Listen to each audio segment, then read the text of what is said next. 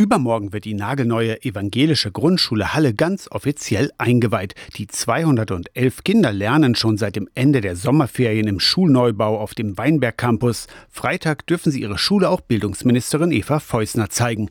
Bei der Planung haben nicht nur Schulleitung, Kollegium und die Eltern ihre Ideen einfließen lassen, auch die Kinder hatten Mitspracherecht bei der Gestaltung des Außengeländes, sagt Schulleiterin Katharina Morave. Das war ein Projekt, was während Corona entstanden ist, dass sie da uns kleine Videoclips gedreht haben, dass sie da Sachen gebaut haben und uns Fotos geschickt haben, wie sie sich ihr zukünftiges Außengelände vorstellen. Und ganz viele Ideen kann man heute da draußen sehen. Trägerin der evangelischen Grundschule Halle ist die Evangelische Schulstiftung in Mitteldeutschland. Über 7000 Schülerinnen und Schüler besuchen insgesamt 41 Schulen unter dem Stiftungsdach. Knapp die Hälfte davon sind Grundschulen.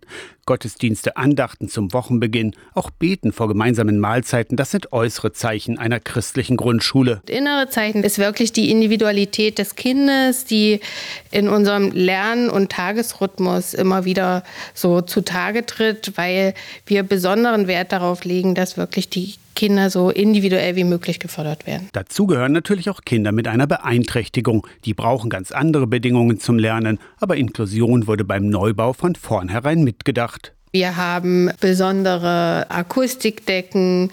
Wir haben für Kinder mit Hörschädigung auch nochmal in besonderen Räumen nochmal eine Extradämmung. Schule sei in der Verantwortung, entsprechende Bedingungen für alle Kinder zu schaffen, findet Katharina Morave. Weil wir alle anders sind. Ein behindertes Kind ist in seiner Weise anders, aber ich bin auch anders und sie sind auch anders. Und ich finde, Separierung ist was ganz Schreckliches. Aus der Kirchenredaktion Torsten Kessler, Radio SAW.